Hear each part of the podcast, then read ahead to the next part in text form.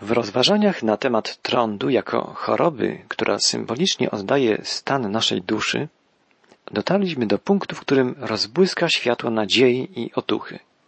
Jest możliwość uleczenia, możliwość oczyszczenia. O tym opowiada czternasty rozdział Księgi Kapłańskiej, czyli trzeciej Księgi Mojżeszowej. Czytaliśmy już poprzednio w pierwszych wierszach czternastego rozdziału, że kapłan może uznać uleczonego człowieka za czystego. Kapłan musi wyjść wtedy poza obóz, żeby spotkać się z człowiekiem, który był uprzednio uznany za trędowatego. Potem kapłan każe, żeby ten, który ma być oczyszczony, przyniósł dwa ptaki żywe, czyste, kawałek drzewa cedrowego, nitki karmazynowe i hizop. Potem kapłan każe zabić jednego ptaka nad naczyniem glinianym napełnionym żywą wodą.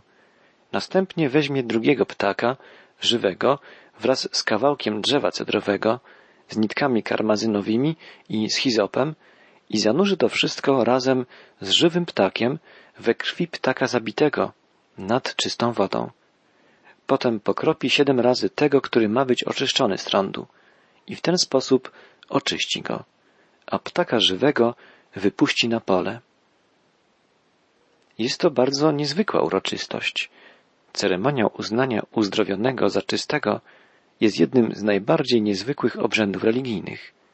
Wszelkie ofiary składane w tamtym czasie przez kapłanów były składane na ołtarzu, u wejścia do namiotu spotkania. Tu mamy wyjątek.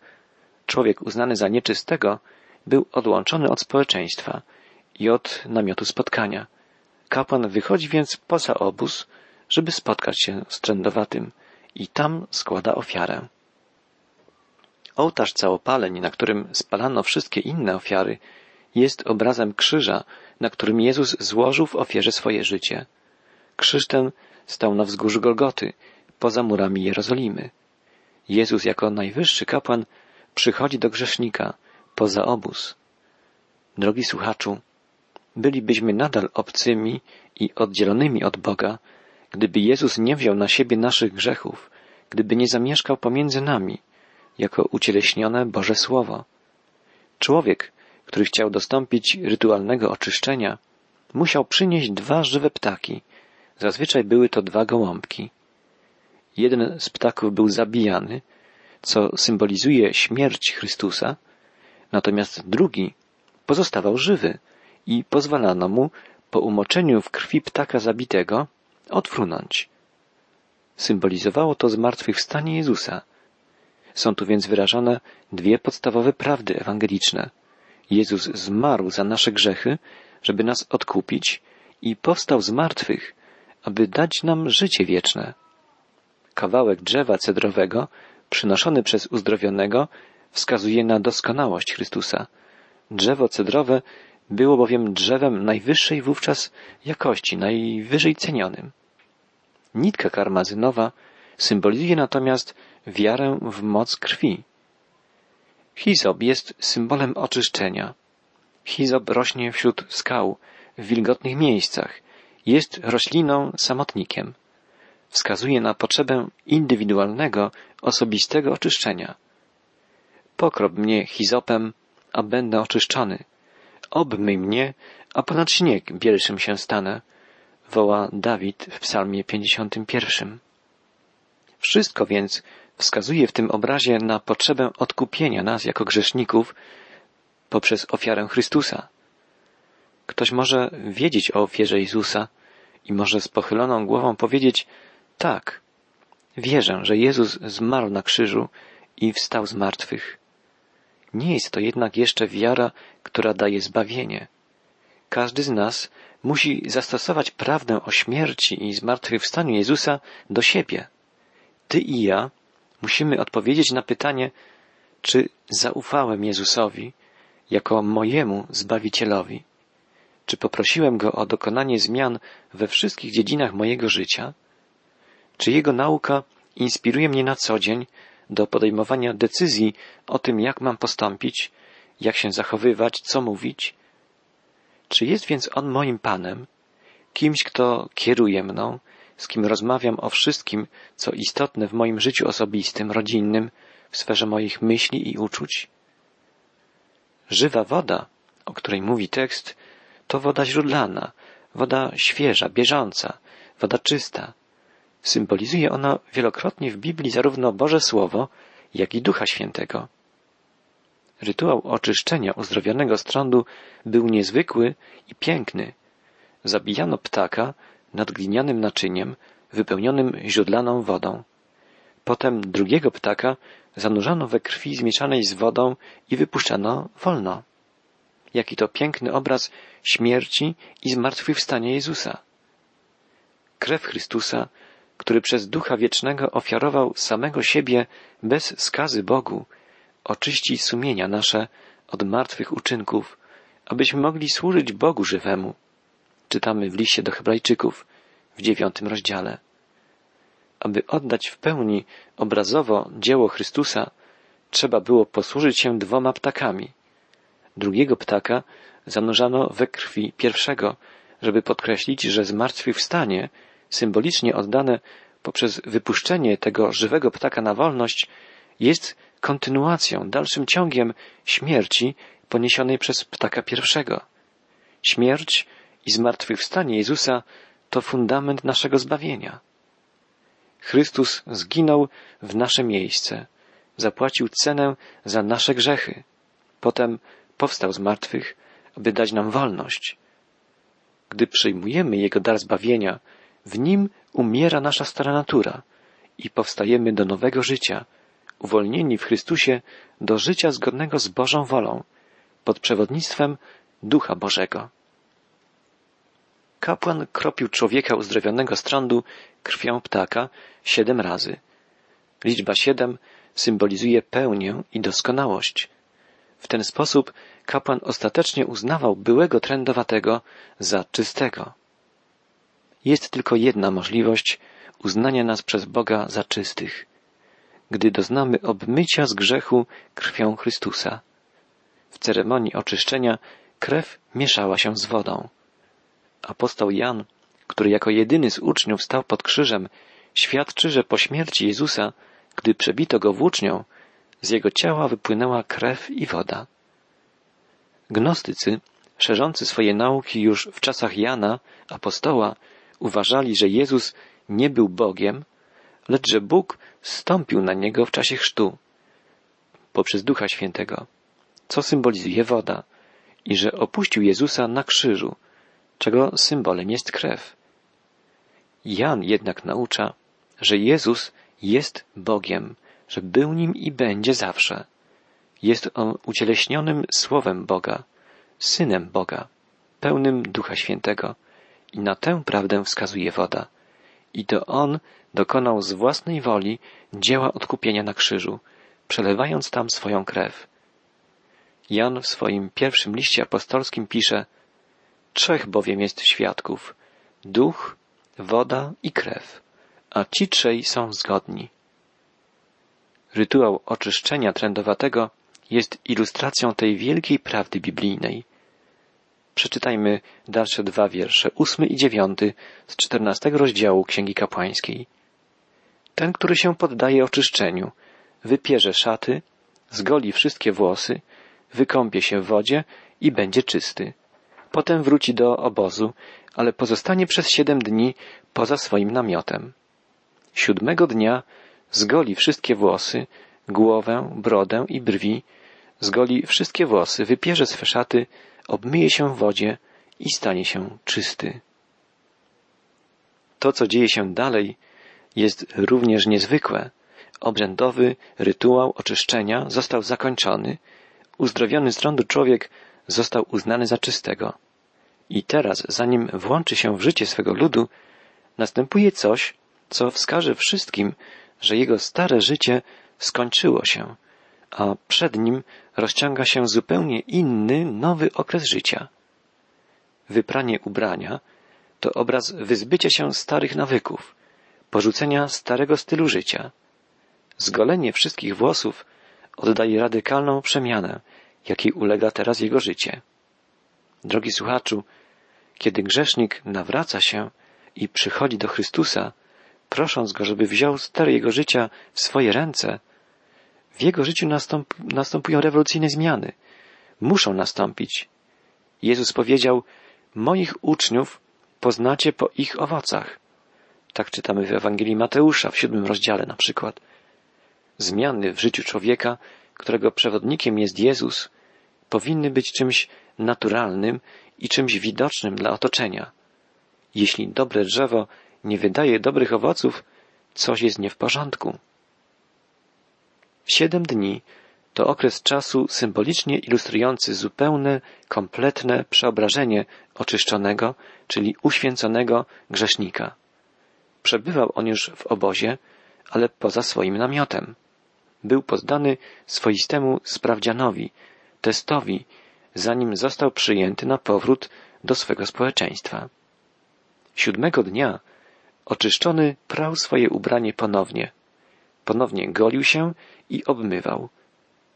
Boże dziecko powinno obmywać się i oczyszczać stale poprzez przyjmowanie Bożego Słowa. Apostoł Jan pisze w swej Ewangelii, że Pan Jezus powiedział swoim uczniom Wy jesteście już czyści dzięki Słowu, które wam głosiłem. A modląc się, Jezus prosił Ojca, poświęć ich w prawdzie Twojej. Twoje Słowo jest prawdą. Nikt z nas nie może być oczyszczony i uświęcony inaczej niż poprzez obmycie Bożym Słowem. Tylko Słowo Boga może przemienić nas i nasze życie. Ponieważ liczba siedem symbolizuje pełnię, możemy odczytać jej znaczenie tak, że okres próby siedmiodniowej, której był poddany, oczyszczony, obrazuje czas przebywania Kościoła na ziemi, czas, w którym postępuje proces oczyszczania i uświęcania wierzących, okres wzrostu i ugruntowywania ich wiary i wypalania ich w tyglu codziennych prób i obowiązków. Świętość jest tym dla duchowej strony życia, czym zdrowie dla naszej kondycji fizycznej.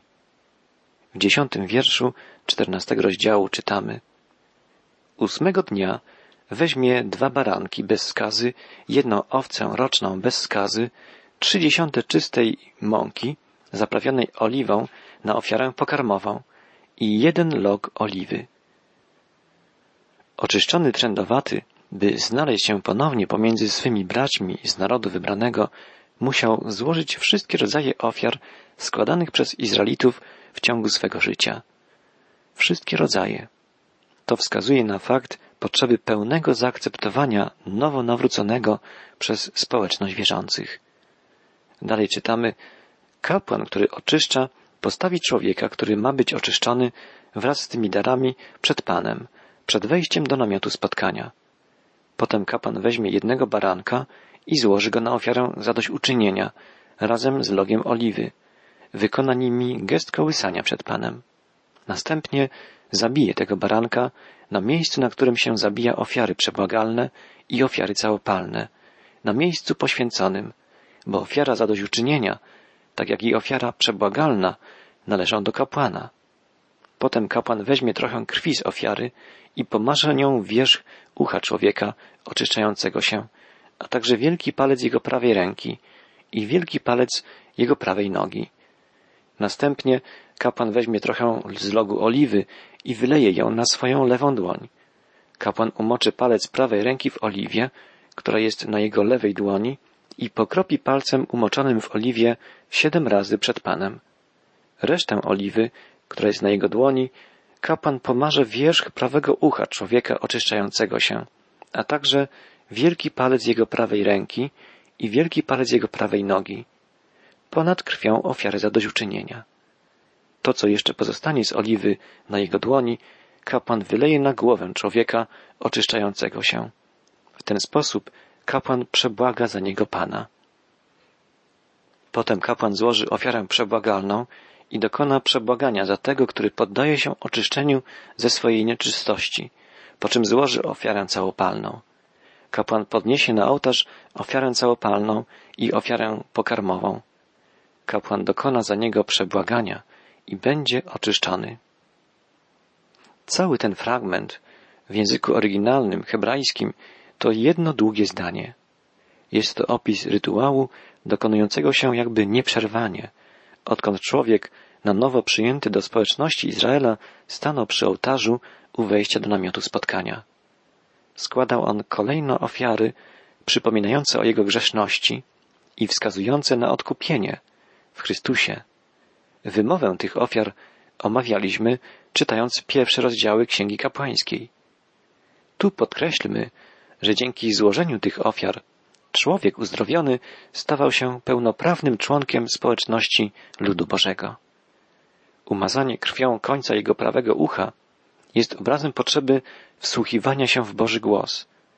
Posmarowanie kciuka obrazem wezwania do służenia Bogu, a umazanie krwią dużego palca prawej nogi obrazem potrzeby chodzenia na co dzień Bożymi drogami.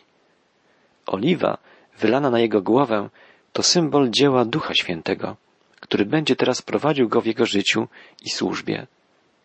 Każdy z nas potrzebuje oczyszczenia z trądu duszy. Mamy wszyscy naturę grzesznika. Potrzebujemy obmycia. Pamiętamy, że Piotr wzbraniał się, gdy Pan Jezus chciał umyć mu nogi, ale Jezus powiedział mu wtedy, jeśli cię nie obmyję, nie będziesz miał działu ze mną. To jest ważna dla nas lekcja. Trędowaty był uzdrowiony, ale tak jak cała społeczność Izraela, stał przed Bogiem jako grzesznik, człowiek potrzebujący ciągłego oczyszczania i uświęcania. Jest to proces, który trwa całe życie. W następnych wierszach czytamy o rytuale oczyszczenia trędowatego, który był ubogi i nie mógł złożyć wszystkich ofiar opisanych wcześniej, ponieważ nie było go na nie stać. Bóg troszczy się o ubogich. Nie chce, by z powodu ubóstwa ktokolwiek był odsunięty od społeczności z nim. Ceremoniał oczyszczenia wyglądał w tym przypadku skromniej. Był dostosowany do możliwości nawet najuboższych Izraelitów. Czytamy od wiersza 21. Jeżeli jest to człowiek ubogi i nie stać go na to, w takim razie weźmie tylko jednego baranka na ofiarę zadośćuczynienia dla dokonania gestu kołysania, aby był oczyszczony, i dwie synogarlice, albo dwa młode gołębie, na co będzie go stać. Jeden z nich będzie na ofiarę przebagalną, a drugi na ofiarę całopalną. Następny fragment czternastego rozdziału Księgi Kapłańskiej opisuje rytuał oczyszczenia domu, w którym stwierdzono występowanie trądu. Od wiersza 33 czytamy. Potem Pan powiedział do Mojżesza i Arona, kiedy wejdziecie do ziemi Kanaanu, którą daję wam w posiadanie, jeżeli pozwolę wystąpić pladze trądu na jakimś domu należącym do was, wtedy właściciel domu przyjdzie i oznajmi kapłanowi. Coś jak gdyby plaga trądu na domu mi się ukazała. Wówczas kapłan wyda rozkaz opróżnienia domu przedtem, zanim kapłan przyjdzie dla obejrzenia plagi, aby wszystko, co jest w domu, nie stało się nieczyste. Dopiero potem kapłan przyjdzie, aby obejrzeć dom. Trądem nazywano w tamtym czasie prawdopodobnie również grzyba rozwijającego się w domach. W takim przypadku kapłan poddawał domostwo obserwacji na okres siedmiu dni. Jest to obraz świata, w którym żyjemy, obraz skażenia, zanieczyszczenia grzechem. Były trzy stopnie oczyszczenia domu. Najpierw wynoszono z domu wszystkie meble i wyprowadzano się na okres siedmiu dni. Po siedmiu dniach kapłan powtórnie dokonywał oględzin domu. Jeśli plaga rozprzestrzeniała się, to kapłan polecał wyrwać kamienie, na których się rozwinęła i wyrzucić je poza miasto. Potem wstawiano nowe kamienie i tynkowano dom nową zaprawą. Od wiersza 43 czytamy Jeżeli jednak plaga powróci i zakwitnie na domu po usunięciu kamieni, po oskrobaniu domu i po otynkowaniu, to kapłan przyjdzie i obejrzy. Jeżeli stwierdzi, że plaga rozszerzyła się na domu, jest to złośliwy tron w domu i ten dom jest nieczysty. W takim razie dom będzie rozebrany. Jeżeli kto wejdzie do tego domu, podczas jego zamknięcia będzie nieczysty aż do wieczora. Jeżeli kto będzie spał w tym domu, wypierze ubranie.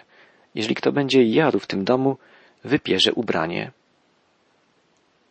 Nadejdzie czas, gdy Bóg dokona sądu nad całą ziemią, pokrytą plagą trądu. Powstanie nowa ziemia i nowe niebiosa, jak głosi Księga Apokalipsy. będzie to świat czysty, świat bez grzechu. W 48 wierszu czytamy Jeżeli jednak kapłan przyjdzie, obejrzy i stwierdzi, że plaga nie rozszerzyła się w tym domu po otynkowaniu go, to uzna ten dom za czysty, bo plaga trądu została uleczona. Aby oczyścić dom, kapłan weźmie dwa ptaki, kawałek drzewa cedrowego, nitki karmazynowe i hizop. Zabije jednego ptaka nad naczyniem winianym ponad wodą żywą. Potem weźmie kawałek drzewa cedrowego, hizop, nitki karmazynowe i ptaka żywego, umoczy je we krwi ptaka zabitego i w wodzie żywej i pokropi dom siedem razy. W ten sposób oczyści ten dom krwią ptaka, wodą żywą, drzewem cedrowym, hizopem i nitkami karmazynowymi. Ptaka zaś żywego wypuści poza miasto na pole. W ten sposób dokona przebłagania za dom i będzie on czysty. Rytuał oczyszczenia domu jest podobny do ceremonii oczyszczenia trędowatego. Również wskazuje na Chrystusa jako na jedyną drogę do Boga Ojca. Uczymy się tu wielkich prawd duchowych. Ty i ja jesteśmy dotknięci trądem grzechu. Gdybyśmy weszli do nieba bez pojednania się z Chrystusem, musielibyśmy wołać nieczysty, nieczysty i zostalibyśmy na wieki odłączeni od Boga. Jeśli ukryliśmy się w Chrystusie, zostaniemy przez Boga przyjęci, zaakceptowani. Najważniejsze pytanie, które powinien sobie postawić każdy z nas, brzmi więc, czy poprosiłem Jezusa, by obmył mnie z trądu grzechu? Czy jestem nadal nieczysty?